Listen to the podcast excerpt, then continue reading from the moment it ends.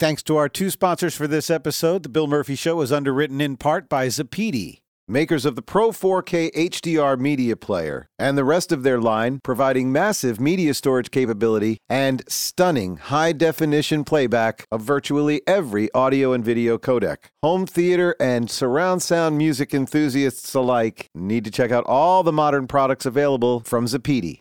Visit them at zappiti.us.com. Also, a Great Dane sized thank you to our friends at King Canine, providing pet owners with the highest quality organic hemp products for pets available on the market, bringing joy to pet owners nationwide, helping them keep their four legged family members healthy and happy. Use the coupon code MURPH15 at their website, kingcaninewellness.com. K I N G K A N I N E wellness.com. The Bill Murphy Show. The stories behind the music. And season 21, episode 3 is upon us on this January 26th, 2021. Thanks for liking, subscribing, and sharing. We've been going inside the music and way inside in our first couple of episodes. Alan Parsons getting very techie with us in episode 1, and Jason Bieler from Saigon Kick with his new solo album, Songs for the Apocalypse, out now. So we talked to him earlier in January. This week it's a little bit of a departure from music per se, although audio and sound will still be part of the conversation. Part of the many shifts in our lifestyles over the last year or so with the pandemic has been the uh, rediscovery, if you will, of home theater.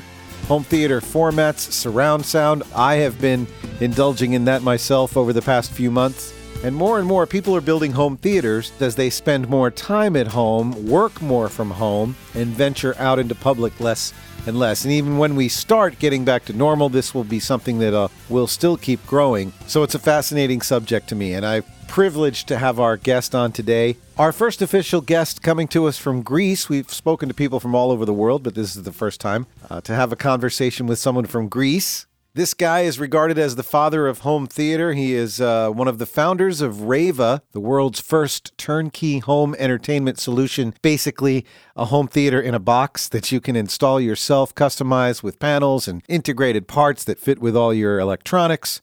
Check them out at rayva.com, R A Y V A.com. He's an award winner, several CEDIA awards, including a Lifetime Achievement Award in 2003, a couple handfuls of Best Home Theater Architecture Awards.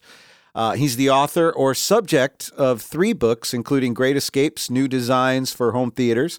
He's developed designs for IMAX and Walt Disney in the way of the Walt Disney Signature Furniture Collection.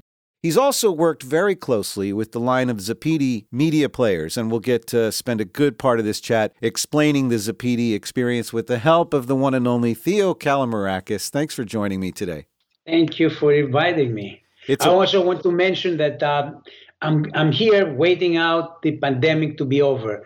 I do expect that someday I will get back to the U.S., where my main business is and where Rayva is located. Well, when you do that, I look forward to meeting you in person, and uh, we'll be able to talk about this stuff over a glass of wine. It'll be great. It would be fantastic. It's a pleasure to meet you. Now, I wanted to let you know that I've been immersed, if forgive the pun, in the home theater and specifically surround sound industry over the last year. In fact, it's one of the few benefits I can link to my personal pandemic lockdown experience. Spending more time at home, revamping my up my uh, and updating my studio.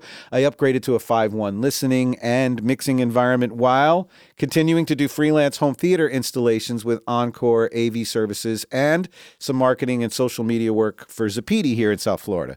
So th- th- th- a lot of that continued on during the pandemic, and I was able to really ramp up my knowledge with this industry. Now, this chat with you, Theo, is a natural step in the progression for my personal career agenda, but also a natural step because of the shift in the industry. I, I want to get a few minutes from you talking a little bit about your own assessment of what's happened with the home theater market during 2020 when everyone in the world was faced with a lot more time at home and, more importantly, closed movie houses and movie theaters. Unfortunately, we stopped being able to go to movie theaters, and this is how I got involved in home theater. Basically, my passion in life is wa- going out to watch a movie on the big screen of a theater, first in Greece and then United States. It is uh, unfortunately for the theater owners, And unfortunately for us, moviegoers that enjoy the experience on a big screen, not just as a solitary experience, which is what you have in the house, but as a, as a communal experience. That is lost. We don't have it. But what we have is the ability to have a place in our home now with the existing technology that literally duplicates the experience of a home theater. So, from the home theater perspective, this pandemic could have been the biggest bonus in our industry because it acclimated people with watching movies at home and it just separated them from the urge to go out the edge will go back. I'm pretty sure when the pandemic. Have you gotten any uh, information on some of the sales numbers that have come in yet, or are those a couple of months away to find out just how well the industry did in 2020? I haven't got it, and I was wondering about it. I think because people are still cell shocked with the pandemic. Yes. And they don't immediately think, let's go out and spend some money to turn off. Right. I guess we're not out of the other side of it yet. Right. I no. And that is the only reason where the numbers may not be as, um, you know, exciting as they could be. But I think something is happening. People are getting used to the multiple choices of streaming. Mm-hmm. You couldn't see a Disney movie at home until six months after release. Now that we're getting used to seeing Mulan before it goes to the theater, something fundamental has changed. Yeah. People's habits will adjust to want to see movies at home without taking the cab and finding a nanny and spending a hundred bucks to go to the theater. That is not coming back. What's coming, what will come back, is that atavistic uh, need that we have to share the experience communally with a lot of people. That is not gonna. I don't. It didn't stop in the fifties when TV came. It didn't. It won't. It didn't stop in the in 2008 when the uh, crash hit us. It it's not gonna stop. But what will happen is people will pay more attention to the technology as it applies to the enjoyment of watching a movie at home. Right. I think they will want to have a better setup that they can capture the 5.1 stereo sound, Dolby Atmos, or Auro 3D, whatever they have. They will they will invest in this technology, which is becoming more and more accessible, more widespread. You get a home theater in a box right now is not really what we, you and I call home theater. I was going to ask you about that. The overuse of the word. A lot of gear just isn't worthy of the title. It is not. Home theater has become a commonplace term to define something that doesn't deserve to be defined like this. Thank you. It's high. But um, unfortunately, the good thing about technology as it becomes more accessible and easy is accompanied by the fact that technology is dumbed down. You don't get uh, in a theater in a box the sounds that you get with a spectacular pair of speakers. Right. You don't get with a an 800 projector the same picture quality that you're gonna get with a Sony 4K projector, a Barco projector. But I tell you, most people would not even have a chance in their life to see what a Sony 4K projector is. Right. Or what a good stereo three dimensional sound system is. They go by what they see and the you know what's this it's the scene Best by whatever is promoted puts usually the lowest common denominator. So it's up to us to people like you to people like me people in the industry mm-hmm. to educate the consumer show them. about let them see it. Let them hear it. Yeah. what they're missing. If they just compromise with what they find in Best Buy and they're happy that they got a home theater. That's not a home theater. The best way to take advantage of the changes that are being instituted as we speak because of the pandemic is education. Mm-hmm. We have an opportunity to let people know what it is to have a theater. I had an old employee who was doing our marketing. He says, unless you see their funnies on a chair, they won't know what a home theater is. Right. So we have a responsibility as educators to spread the word because there is further ground now. People stay at home. All we do is to help them enjoy what they see by staying at home better than what they're used to. You're regarded as the father of home theater. I, I want to get uh, the idea of how you got started, and I don't mean that like in a on a resume type of way. I wanted to ask you specifically, going back to your early childhood years, was there some event or something that happened in particular that sparked your interest in video, movie, and theater? I know I can say this. I have a similar story about myself when I was a kid about how records and music became part of my life in an instant. Was there something in your childhood that happened? Absolutely, positively. I, the bug got me when I was seven years old.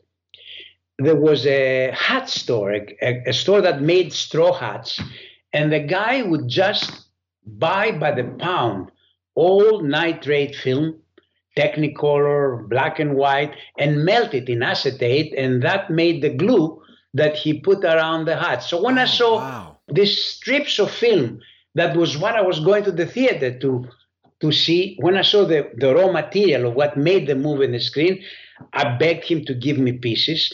So I remember I got a little, it's like a Viewmaster. It was like a little gadget, that a little magnified lens. And I would put the movie and I would see fantastic color. I remember how beautiful Technicolor prints were. Right. It has a lens, and the other one, the opening is just the size of the frame. And you look at it and you see magnifying whatever's on it. It's very rudimentary. Must have looked just fascinating. Yeah, it was. I was enchanted, and I remember one of the movies that I've seen because I saw it on the box was a movie that was called The Loves of Carmen with Rita Hayworth. It was okay. it was an older movie, 1944. I probably saw it in the 60s. I saw the clip in the 60s, like the frame. So I said, I'll find out how this thing can become a movie so I can project it on the wall to have a theater in my house.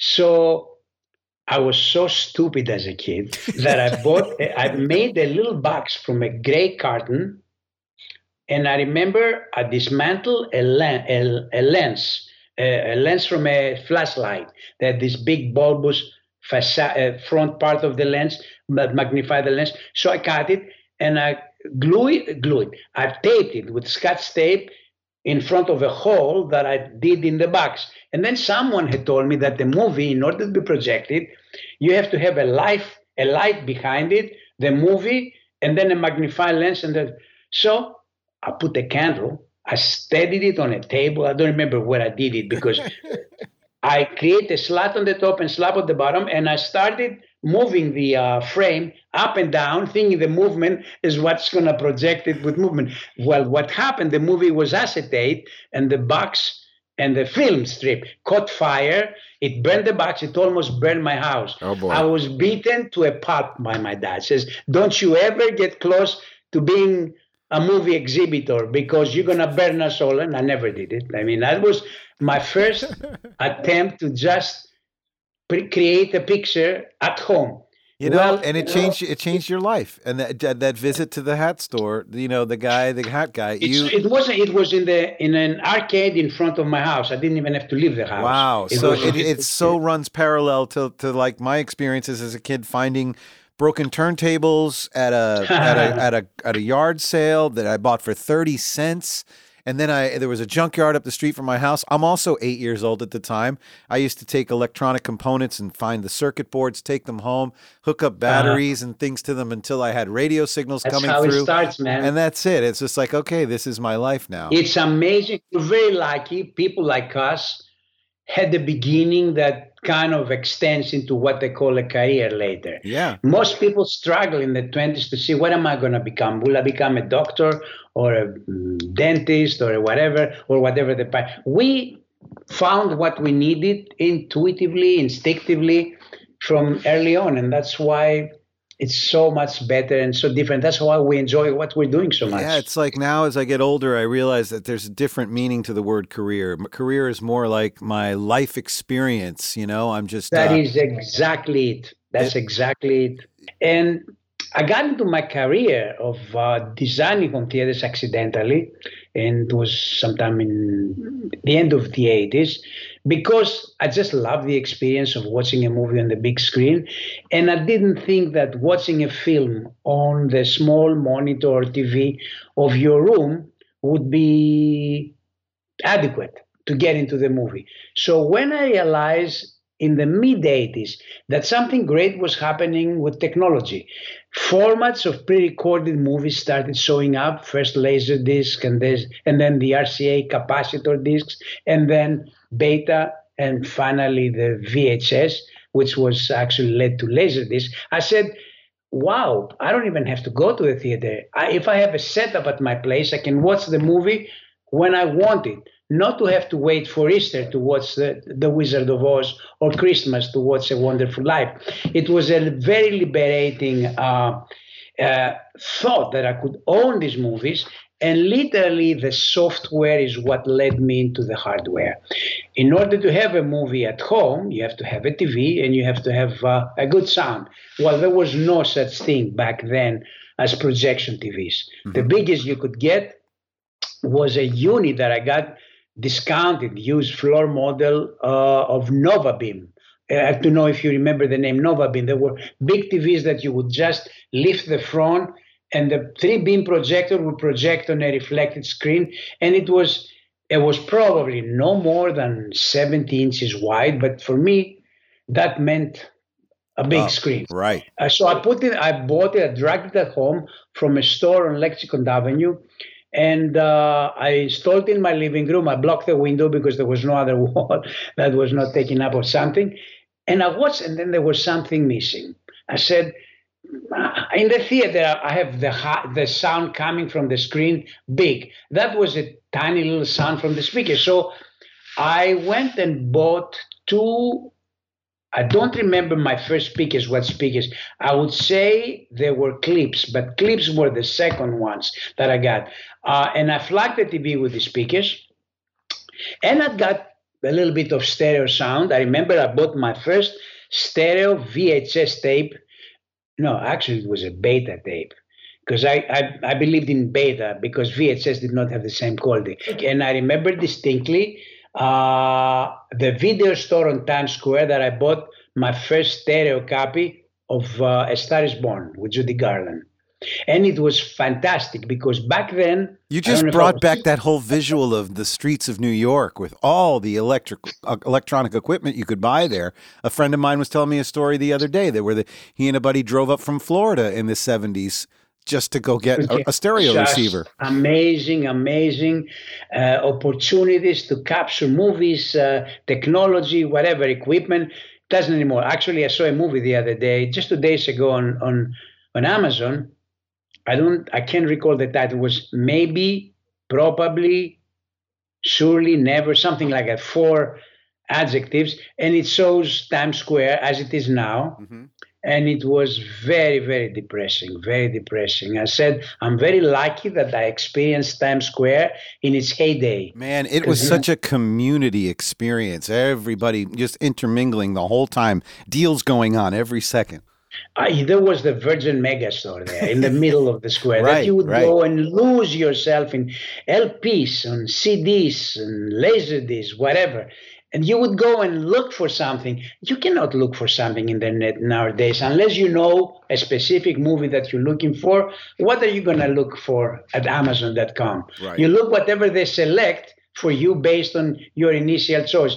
Back then, you could just flip the discs and say, "Oh my God, there is a new, you know, Beatles album that I didn't know." Beatles, well, later on. Right, but anyway, right. that was the, the the thrill of that era so anyway, I just bumped into the technology that was emerging back then uh, that would develop eventually into home theater. So I got my TV, I set it up, I got the two speakers left and right, and it was fantastic to watch a movie that was done in the early CinemaScopes days, where the dialogue, I think I told you the other day, would follow the actor. Mm-hmm. So you would go, you would see the actor James Mason walking from the left side of the room all the way to the right side and the sound follow. It was a stereo, wasn't more than two channels, but it was an exciting uh, discovery that brought you even closer to the experience in the theater. It made it even all, almost three dimensional at that point because you've got so much more movement. Absolutely. But that was really, for me, that was the beginning of discovery of the pleasure of watching movies at home I was not very happy with what happened. I enjoyed for a week four days maybe, and then I was distracted distracted by my by living room. I saw windows, bookcases, an opening for the kitchen. I couldn't focus on the movie, not mention that. And that's what got me to do my first theater. I had two partners at work. I was working as a art director in Time Warner.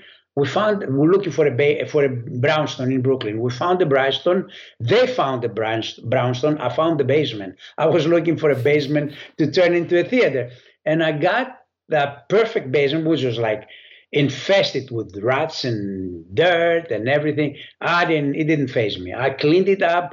I got from a used uh, hardware store 12, I think, 12 seats, pop up seats. They were from an old porno theater that it was demolished, and they were. It took me weeks to t- scrape off the chewing gum under the under the seat, but uh, but then again, when I got the seats in a row, and I said I have a theater. I didn't call it a home theater because the term was not coined yet until the magazines find out about it, and they started.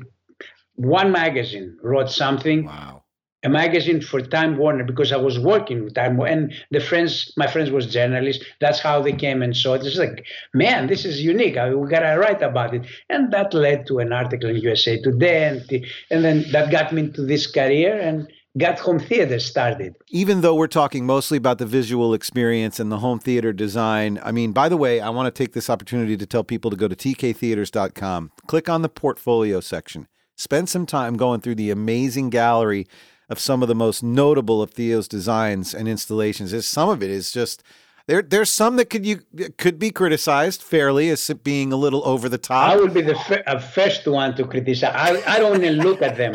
I cringe. I'll tell you. But let me tell you something. If you don't, if you are intimidated by how much you don't know and you don't do it, you're never gonna learn. There is not a university for home theater design. So you do some of them, I look at them in the back and I literally want to throw up. Well, it's so bad. well, but, but then again, there's yeah. some that are just. Yeah, and the ones that are better are the ones that are a result of something that I did terrible and I didn't do it again. And that's, that's how you it. learn to make one better the next time. I wrote an article, I will finish, by I wrote an article about 10 years ago. It was the 10 biggest mistakes I ever did. Mm. I never enjoyed writing anything else except the things that I did wrong, because what I do wrong, designers do wrong, and they don't know. So you tell them what should, they shouldn't do, and hopefully the results will be better next time they do something. I wanted to, to, talk about the importance of sound, and I wanted to sort of set this up by telling you a story. From about 10 or 12 years ago, I, I was doing I spent a few years doing some announcing for the Florida Panthers hockey team and I was in their arena here in Fort Lauderdale one afternoon when they had just installed their brand new wraparound, the biggest newest technology for the scoreboard, high definition video all the way around 360. It was basically the same image just put in four different directions, but fascinating. It would it would extend over the different sections of it and it was high definition and they were demonstrating it. And at the time, the building was 10 years old and it needed a sound upgrade as well. They didn't do the sound upgrade that they could have done for maybe $100,000, but they spent a million for their image. For the audio, video. A video. And I told the powers that be at this afternoon, I said, it's, it's beautiful, but you're not doing yourself any favors by not upgrading the sound system. There's a psychological effect that happens. Do you agree with me that sound in a theater or in a or on a giant scoreboard for that matter to accompany it sort of psychologically makes your picture even more vivid and more dynamic. You cannot have one without the other, as simple as that. Try to see a Hollywood spectacular in a badly equipped theater, you miss like 80% of the impact. The sound is so important to complement the picture. I didn't think so at the beginning. Mm-hmm.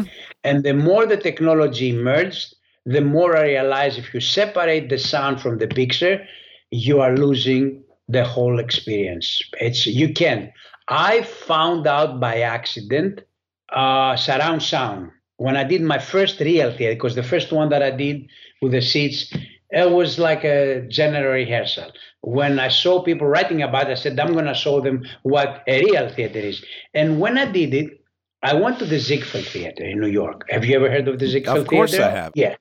I was so incredibly impressed by the sound, not so much by the 70 millimeter picture.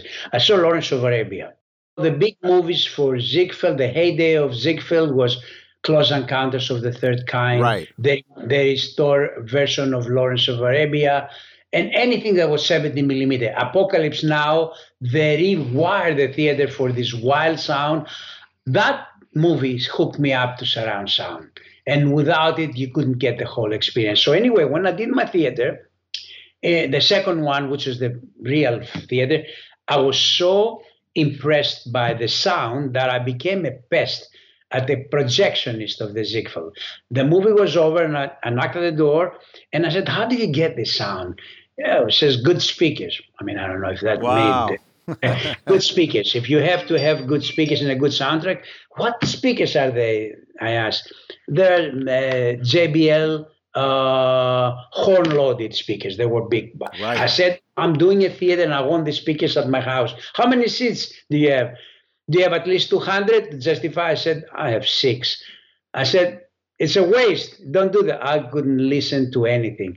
I became friends and I got the speakers, which are still to this day, the houses oh, remain wow. absolutely. The three, the speakers were about that high, up to here, with horns. Since the listeners can't see my Skype screen, he's holding up to about his chest. And they were behind the screen. I tell you something. I, I, remember playing Jurassic Park as a demonstration disc, and when the dinosaurs thumped down, uh-huh. you have the subs and the speakers. Not even my Kere setup, which 36 sounds, could duplicate the impact of these big front horn-loaded speakers. So it was amazing. But I did the first one, and then um, I missed something, and what was missing was surround sound. You couldn't get just a big picture without surround sound. So through Mike Percoco, I was introduced to one of the key guys at Dolby who had equipped the Ziegfeld Theater with a Dolby decoder. And he came to New York. He thought what I was doing was crazy. He came to New York with his assistant, who was now he's a you know him in in our industry, Tony Grimani. You know Tony Grimani? No, I don't. Tony is one of the key acousticians in the industry. He's teaching at CEDIA, he has his own company, he makes spectacular speakers. So they gave me, they came to the house. Sounds like I need to know him though. you should know Tony. You should interview Tony. He's he's teaching classes at CEDIA. I would make an introduction if you want. Absolutely. Love that. He's a great speaker. Uh, so anyway, they came and they felt sorry for me, I guess, and they gave me the first it wasn't for home theater, decoder for Dolby Surround.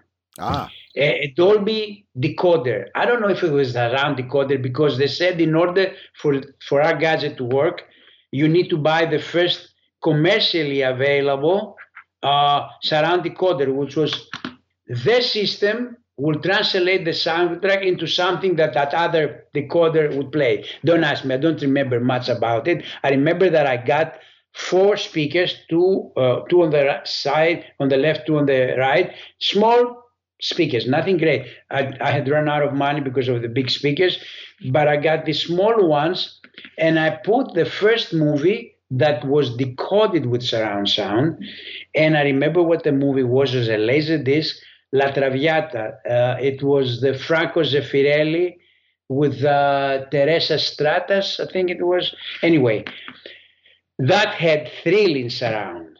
Wow. But that, that I just was surrounded by the chorus. But unfortunately, back then, these gadgets were not really precise. So the whole soundtrack leaked all over. You got the big sound when there was supposed to be big chorus, but you got everything else. You would hear the actors. You would, there was no localization. It was just like bleeding. But it was around it I remember the effect it had on me was because I felt immersed in the sound. And I'm saying that just to say that to me, always the experience of a great picture was accompanied by a great sound. And we should just pay as much attention in our industry and make sure that the sound setup does justice to the soundtrack the way the movie the projector does the picture. In my opinion, you can't even really fairly use the word immersive unless your sound is up to par with your video, because that's really where the immersing begins, right there. Absolutely. I also do believe that there's a, a great deal of us, I know I'm one, who am so audio centric and music oriented my whole life. I have just as much of an immersive experience from just sound because I can Yes. I can get into exactly you know, like in a five one mix, for example, I can get into analyzing what's coming out of every single channel and kind of pick apart what the producer and what was going on in there. I don't even need the visual to go along with it. I, I enjoy Yeah. the sound just as much. And I feel like this is something that's going to grow as a result of people spending so much more home. time at home and reflecting on their experiences like this. So I'm on the I'm campaigning for the audio side of it. You know, I have a friend of mine in Greece. I hadn't talked to him in a long time, and I met him recently. I didn't meet him, we talk on the phone. And he tells me that every night he goes to bed, has a good stereo. I don't know what he has, but has a good stereo system. He says, I don't want Netflix. I don't want to be distracted by pictures. I put my favorite music, it's usually jazz or classical, That's my man. and I listen to music. I would get and along said- just fine with that guy. oh my God. I said, you make me miss that experience because I remember my first day, I would put CDs and turn off the lights and just listen to the music. And I was transported. So I'm in the, on the verge of trying out listening to music, which I haven't done in years because of my business and uh, Well, you know. involvement. I'll take care of the audio part of that for you. I can help with that. So, Theo, for the enlightenment of our listeners, here's a great opportunity to s- discuss with you what the deal is with Zappiti and the fine folks that help underwrite this program and in their line of high quality media players and storage units. For those of you who've built a large collection of media like DVDs, Blu ray movies, CDs, Zappiti allows you to copy for your own use your media onto hard drives, not only access them easily anytime, but the circuitry and the components of their players delivers perfect playback of every format in its optimum original native form with no loss whatsoever. Uh, you'll correct me on any of this if I'm getting it wrong. These units were conceived and designed by video experts and audiophiles who understand the demands of home theater owners for perfection and stunning resolution and sound. Now, I've been using a Zappiti Pro 4K and a Mini in my home, getting quality hands on experience. And while I'm familiar with and have worked with the Zappiti NAS storage unit, you, Theo, have been digitizing your own collection. I can't even imagine how extensive that collection is with the NAS. So you can speak even more accurately about the NAS. I'll tell you something that the best thing that happened to me the last six months due to the pandemic is that I was forced to stay home and start digitizing my collection. I was a little overwhelmed. When I got my first NAS, it was about six months ago. The theater was not finished, and my collection existed in hundreds and hundreds of boxes. And I would never be able to find these movies again. I had them. I have about nineteen thousand movies Yikes. Okay. and it is uh, it's this it's my life i love i'm a completist if i love a director i have to have every single movie that he made if i love an actor if i love a studio in a particular era for example I collect all the Fox CinemaScope movies of the 50s because that's when they started using stereo sound so extensively and you can pinpoint the sound. So I wanted these movies to be at my fingertips. So Zappiti gave me the opportunity to start the process of cataloging them. I started about uh, four months ago. I got Zappiti NAS and four four drives, so I can I can download four movies at a time, which is actually a bad idea because I found out, but I'm doing it. I found out if there is a bad movie among the bunch, and that's what I found out. Unfortunately, there is something that's the equivalent of what we used to call laser rot. Have you ever had the term no, laser never rot? heard the term laser rot. Tell me what that Laser means. rot, laser disc, because there were two layers of vinyl glued onto each other. The glue somehow in some discs contaminated the, the, the and you start seeing snow. Wow. You see the picture of snow. Well, unfortunately, that showed up in Blu-rays. one out of 20 decent. It doesn't matter if it's uh, new or old. Blu-ray. Usually it's older presses. You can record them on Zappiti. You can play them on DVD for now, but my gut is that five years from now, these movies will not be playable. So when you think you have a, a pristine copy of Casablanca by Criterion, you'll be in, in, in shock when you realize that this movie doesn't play anymore. I thought it was perfect. For me, the purpose of Zappiti is to take away from my soul the fear that my disc will disappear. Once you capture it digitally, it stays there. The only fear you have is that the this will corrupt. That's why I'm planning to have two or three copies of my collection. Although Zappiti says that you can't lose it the records twice. I'm, I'm not so sure exactly how this works. Well, there's redundancy with the drives, right? There's the uh, redundancy. Yeah. But I don't trust them. I don't trust anybody. These movies are my life.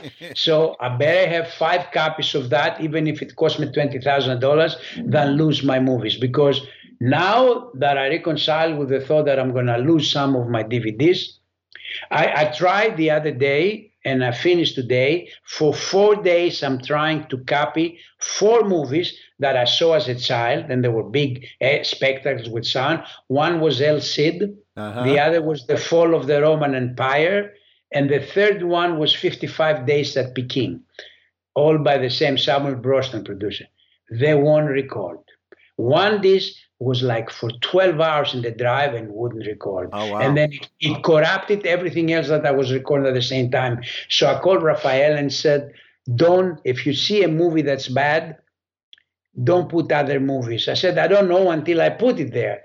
So, uh, well, if you realize it takes forever, take it out and try to put one at a time. And so you isolate the one that's bad. So that's the only negative experience that I have, but that negative is is completely uh, compensated by the fact that now I pull the menu on the screen and I have all the movies that I wanted to see, and I was just too lazy to climb up a stair. I hadn't seen any movie started with A in my old uh, li- library because the A's were on the ceiling, uh. and I wouldn't I wouldn't. I can't tell you how many people wanted me to show them across the universe. I said it's inaccessible. It's up there. You bring your own stairs. Right. Uh, but now it's so easy with everything. You discover movies that you didn't know you have, and through free association, you can watch some similar movies. That's the beauty. And what I also do with Zappiti that I I love is that 50% mm, of the times the covers that come that you can associate with the movies. Have you started downloading yeah. any movies? Yeah, yeah, where it, it pulls the data the, from, uh, the, from the, the cloud. Posters, the posters that they have, to me, are unacceptable, not half of them, because in order to see them big and you can read them, they take out the writing on the poster. Sometimes take the name of the actors. Oh, I see. Sometimes all the fine print to me, that's defacing the original poster. So I go to the internet, I found the original poster, and and I downloaded from the internet. so he, I have. So just to tell the listeners what's going on here, he uh, Theo's kind of touching on one of the processes you can do with the NAS or the the 4K for that matter, the Pro 4K, when you go into the menu, you can re identify your collections if it's not copied perfectly, all the metadata that is, and put it in there yourself. You can have images and posters associated with the movie. If you don't like the ones that are downloaded, you can upload your own. Right. You could basically just upload your own artwork if you wanted to.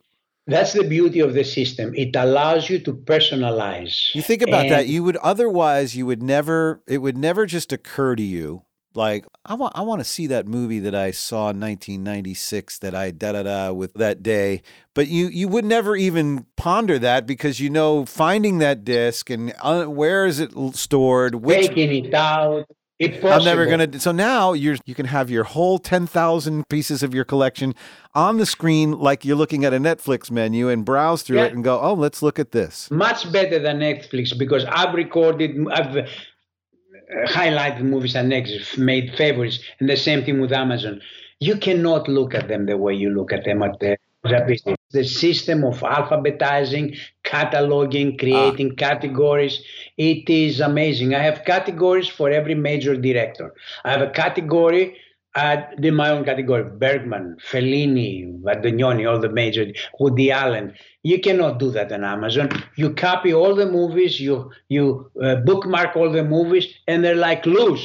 You can't find your way through them. With Zappiti, you can actually curate your collection in a way that is user friendly. Uh, to me, if I was a, a marketing director of Zappiti, I would have a, a, a logo for Zappiti.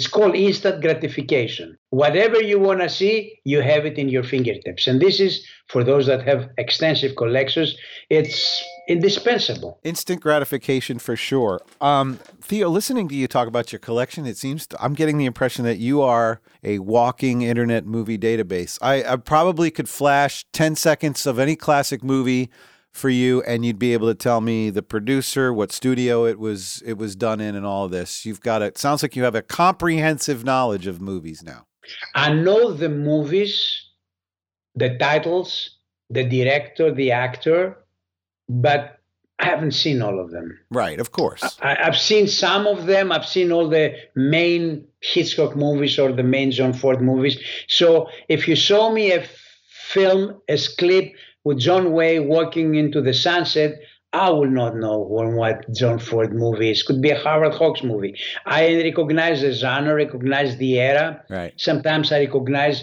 because of the color scheme, the studio.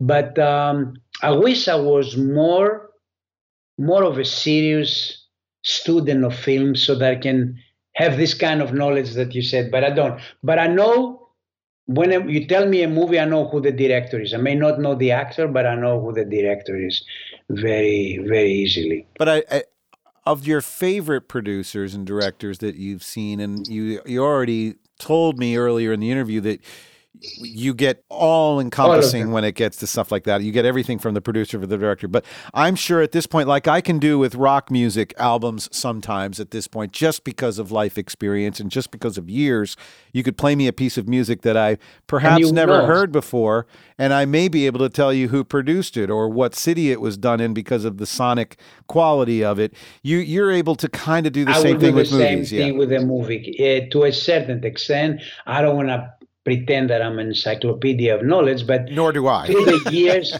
you you get the hang of it. Yeah. Along the way, I could imagine you've been approached by uh, audio and video manufacturers from all over the world trying to get you to use and endorse their products. What are some of the most impressive advancements you've seen in the home theater technical side over the past decade or so? How, how would you, uh, what, what, what has really just awed you? To me, the most important advance, because I said from the beginning I'm a video guy, was the improvement in the picture quality. When laser projectors, DLP, uh, three chip DLP start coming out, where you capture every nuance of the film, you'll be hard pressed to watch a movie in a theater in the same quality that I was. I have a Barco projector. I'm partial to Barco because my first projector was Barco, and at Rayva we're using Barco. So I got, I could hardly afford the big Barco. So I pleaded with them. I said, let me get, I'll get it with installments, but I don't want to get a $15,000 projector because I want to have a state of the art theater. So I got the Bragi which is about 30,000, 32,000. Wow. I paid a lot less. I waited for a demo unit and all that, and also they got they gave me a a, a better price because um, you know I, I promote Barco not because I want to help them, because I really want to help the people that want to see a good movie mm-hmm. to see it in the best possible quality. And then for the sound, I had a big debate with my guys in Greece uh, they said um, there's only one preamp that you should use in the theater that really captures every nuance of the sound and has as many channel, channels you are. That was the Trinnov. You know the Trinnov no, processor? I knew you would be mentioning brands that I've never heard of, but I need uh, to know about uh, this. I Trinnov is what Rolls Royce is for cars. Okay. There is nothing. In the US, we have Theta Casablanca, have something, but if you go to Europe and you mention anything else besides Trinnov for very, very high end, super yachts, big homes, they will think that you don't know what you're talking about. So here's another example. I couldn't afford the Trinos. That little thing is like thirty-five thousand dollars. Well, there's also a new JVC receiver processor that's thirty-two thousand dollars as well. It can't be the only processor uh, unit that, that really captures everything. They're out there. It, before people get scared listening to this and hearing some of the numbers we're talking about. Obviously, we you you can't really get the true experience by spending seven hundred dollars at Best Buy. There's also you talked about a thirty thousand dollar projector. There's an eighteen thousand dollar projector that JVC makes that would give any home theater enthusiast everything they would ever dream of wanting to see in a picture. Can I can I add to that? Sure. I have a second theater, an outdoors theater because uh, again after that experience i described when i was 13 i started i created an outdoors theater nice. and i want to recreate in my life so i did it and of course i spent all the money that i had in the big theater i couldn't have uh, the same type of equipment so i settled for the next the very next best and i had a very satisfying experience i have a 5.1 stereo i have an NAD uh, amplifier. It cost Right. me like I think it was a thousand dollars or something. Mhm. I got Klipsch speakers, Yep. three on the front, two subwoofers on the front, and left and right. And I got an Epson 4K. It's not really 4K, but it's 4K uh, capable projector for four thousand dollars. Wow. Spectacular. I hear great things about those as well. I don't. Anybody that doesn't have money shouldn't feel excluded by home theater because even the Sony projector is. Uh, Sony has a small projector, but the good one is ten, fifteen thousand dollars. Epson, I don't know how they do it. The picture is fantastic. Klipsch is a good. I think I got my entire outdoors theater, which is a big space, for less than seven thousand dollars. There you go. and it is i don't feel like i'm skimping when i watch a movie there in the big screen it's a big screen it's like 12 foot wide so And, uh, and, and, and just to add to that, in on the audio in the audio world, in the last year, in all the experimenting and indulging that I've been doing, I've learned a lesson. It's not necessarily how much money you spend on your speakers and amplifier; it's how well you match them. If you have the right speaker hooked up to the right amplifier, you can make a four hundred dollar speaker sound as good as a two thousand dollar speaker. a hundred percent i see the spe- the situation we're discussing about equivalent to the watches you can spend $50000 for a rolex it will tell the time Mhm. and it will be always on time but you can spend $1000 for an omega it will do just as good a job it won't be i don't know what it won't be. In the theater we know what it won't be but you can get the experience nowadays. If you don't have the money that the super rich people have you the technology is really so adaptable to our budgets now, right now that we don't have to feel poor if we can afford to pay $15000 Right. for a projector Um, couple more things, Theo, before I let you go. I wanted to throw this at you. I know I remember uh, maybe as recently as eight eight years ago or so, I was talking to some people in the industry. Actually, I was talking to somebody who was at one of the CES shows, and they were talking about the prospect of 3D being the new household thing. Why didn't 3D take off as it was anticipated? It was just a, a cost thing. A big crying shame because people are stupid and they say that I'm stupid or whatever. They get dizzy with the glasses. Uh, the novelty was over. I am the biggest fan of 3D movies. I have every single movie 3D that came out on Blu ray. And today, actually, I ordered from Italy. I'm missing three more glasses. I have three pair of glasses and a little emitter that goes in the barco. I cannot wait to start seeing my 3D movies. I can watch them on 2D. But if you see movies that were done in real 3D, not this pseudo 3D, the new studios that do the Avengers and then enhance them, see movies that they were done in 3D. Well, is that maybe what what what ruined it for them? Is that there were people disguising themselves as true 3D and not really doing it, and so the content was underwhelming? Yeah, it didn't see the difference. Much. Why should I pay twenty bucks to see a 3D movie that I don't have to wear these glasses? They're annoying. Uh-huh. I don't see much of a difference. That may be it. I didn't think of it, but I remember I saw at the Ziegfeld a movie called Coraline. It's an animated movie. Have you heard of it? I've heard of it. Yes. At the end of the movie, the credits go up, and there are butterflies that leave the screen and fly over your head all over the theater. It was the most thrilling experience you can imagine. Wow. It's not just like seeing stereoscopically the image, it really leaps out of the screen and hits you because it was done specifically uh, with a 3D format. It wasn't post production 3D, which is fake. You do see a little bit of you know distance and it was not... presented correctly at the theater by the end user yes right so that's really the, the key i yeah you could probably i felt i did see one 3d IMAX experience where it was similar, where I felt like I could reach up and grab the object that was right over IMAX was the perfect venue for 3D. Yeah, they stopped doing. They wouldn't. They never did the documentaries. The the ones that I all I have that I have it on 3D. The ones deep sea, deep ocean, something like that. Magnificent. You just can't get your eyes off the screen. Uh, they stopped doing it because uh, IMAX stopped playing documentaries in the theaters and they got in touch with Hollywood and you got all the big movies in Hollywood on the IMAX screen. But uh, the original uh, 1 to 190 aspect ratio documentaries, which are all on incredibly master Blu-rays, are unparalleled as an experience. How about the Rayva situation? How involved in that are you still? And can you talk a little bit about what the Rayva turnkey home theater solution is?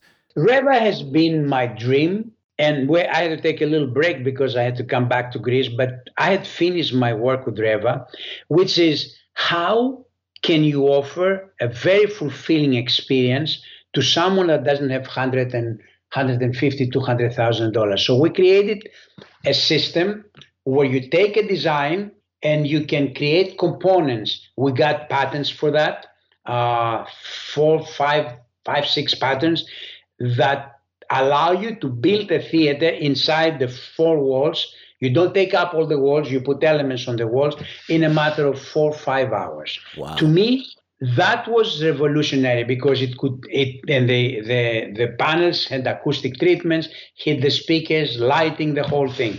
Um, it is ingenious what happened at Rayva.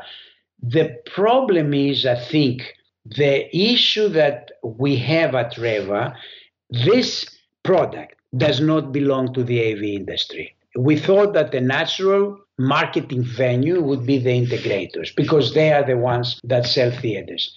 Well, eh, eh, that creates a conflict. First, the conflict comes from the consumer. The consumer that comes to the integrator wants a custom theater. We say custom theater.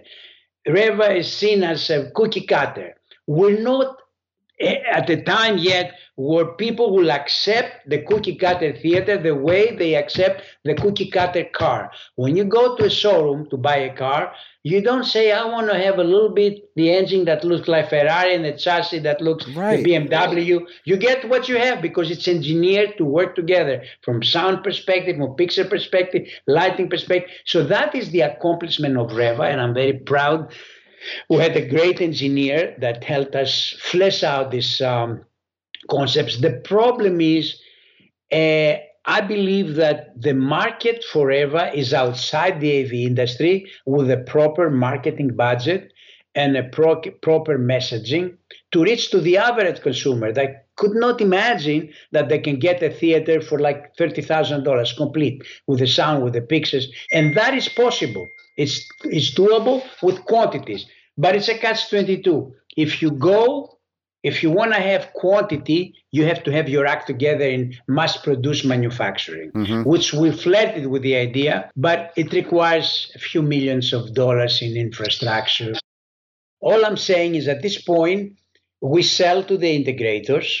I'm not Eh, involved on a day-to-day basis because the patterns that, that, that, were developed, the designs were developed. So now it's just about marketing and selling. But my frustration is that it takes so much money to bring that product to the consumer. I remember had conversations with Amazon. I see. I Amazon. Amazon said, if you give us a product that's ready to be delivered the day after the consumer orders it, we promise you 50 theaters a week. That's what they said. And I believe them because they wanted the price to be under $50,000 and they were, they were going to market it. But in order to have $50,000 a year, you have to have like seven million dollars in infrastructure, Right. manufacturing abroad. Mhm. It's a catch twenty two. And in order, if you have the manufacturing, you have to have the audience ready to buy it. You can't just have inventories of 200 theaters and not having marketed properly. Yeah. So it's a complex issue, and I feel like um, uh, we are waiting for the right opportunity after the pandemic to find a way to mass produce it and and fund it in, in a way that would reach way beyond our industry. That's the future of Rayva, and that's the future of home theater. For home theater to penetrate the masses, it has to lose that exclusivity uh, impression that it only a very wealthy person can have a dedicated theater in their home. And it's up to people like you and myself to show people what the real experience is like. And that's There is nothing else. when someone comes to my house now, they get they get put right into the chamber and say, "Sit down, listen to this. You have to hear this album in surround sound." And then their life is basically changed when they walk out of the the room. Absolutely. I've never heard music sound like that before. So unless you actually get the chance to sit and experience this, it's very very difficult to put Sit into your words. funny on a chair. That is what it is. You can. you are proselytizing the people that need to know what Yep, exists. Exactly. You And just to- their eyes. to wrap things up here, Theo, this has been a fascinating discussion. And again, if you want to see some of this man's amazing work, you can go to tktheaters.com, click on the portfolio section, and spend some time. Have a drink, have a glass of wine, and look at these rooms and dream. It's an amazing gallery of some of the most notable things you've done. I would also ask the readers to also look at Rayva.com and see how I translated the custom designs into a product. Oh, of course. It's the difference between haute couture and pret-a-porter. I've, I- I'm a big fan of Rayva, and uh, I plan on spreading that word around as well. When you get a look at, at these five or six little different uh, motifs, uh, perhaps there's even more of them by now, but there's just There's it's 10, fascinating. It's fascinating. and we're evolving it. We're adding more and more. it's great. But uh, but can we do some name dropping here? I know you've done some work for some prolific uh, celebrities over the years. So you, can you share some stories about uh, some notable installations for maybe you know some notable people? Um, but you know, those that don't want to have their name, that I knew there would be some of them. Yeah. There will be some, but who cares? Uh, let them enjoy themselves. I, you know, I, the very first celebrity that I did was Eddie Murphy. Oh wow.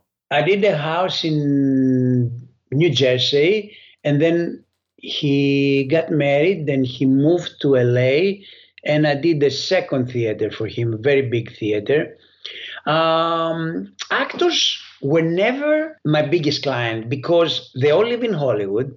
Having a theater in Hollywood is not called a theater; it's called a screening room. Right. It's not glamorized like we have because we don't have the ability to have a first run movie, but they do, and the studios build them, you know, screening rooms. So there was never such a big demand, or some other celebrities, big celebrities. I'm guessing athletes too. Athletes, yeah, athletes are much more receptive. The first big job that I did, and now it's past uh, my statute of limitations. I did the theater for Cal Ripken Jr. Oh wow. Uh, and he didn't want me to use his name in my book. The theater, his theater is on the cover of the book. But he said, I don't want to promote my name. But he was actively in, in sports back then. Now he's retired. So he knows that I'm doing it out of respect. Cheers, Cal. It's, it's just, uh, he was such, a, all I remember how many great, decent people I met that you thought because they're superstars would be, you know, I met. I went to Dwayne Johnson, you know, The Rock, Right, The Rock. do his theater in Hollywood. And he asked me to autograph my book. I said, Are you kidding me? Uh, I'm you're giving me your autograph. It's not the other way around. I'm nobody. But I tell you that these people have such humility, some of them, they're real celebrities, that you do it. And then, but you know, I did a lot of sports people. Uh, yeah, you know, I did the Chili Davis. It was with the Yankees. And then he introduced me to Derek Jeter. I didn't finish that theater because they got they the the the design the de- designer of the project got involved. I started having problems with designers because They don't know how to put together a theater, but they know how to decorate. And I keep telling designers, home theater is not about decorating. It's not what colors and what fabrics. It's how to make the technology Uh-huh. function. And it takes both, both design and technology. But uh, designers slowly are catching up. And, uh, politicians, people from the industry, presidents of countries that did for the president of the Ukraine Wow. I renovated the theater where Stalin and Lenin, the room, were watching movies. It was like the Camp David. And I took that space and I brought it to, uh, it's in the second book, I think. It's called The Kiev. Oh wow. Uh, no, I had fun with a lot of people, a lot of uh, celebrities that you met, you know, on, in private, and they were different than real life. But you know, it's uh, it's all folklore. And uh, very, very expensive toys for some very rich people. It's very cool stuff. Theo, it has been a thrill to meet you via Skype. I look forward to us meeting um, probably In sometime. person, I'll some- come to. What Yeah. part of Florida are you? we are in uh, Fort. Lauderdale, close to miami Fort. Lauderdale, Miami. Thank you very much. I appreciate the time you gave me. Thank you very much for the time you gave me. Two places to go and check out Theo Kalomirakis, tktheaters.com. You can sit and wonder at the gallery of amazing theaters he's put together. Also, find out what's up at rayva.com, R A Y V A.com, to learn more about Theo Kalomirakis. New episode coming up in the next week or so. Thank you again for liking, sharing, and subscribing to The Bill Murphy Show.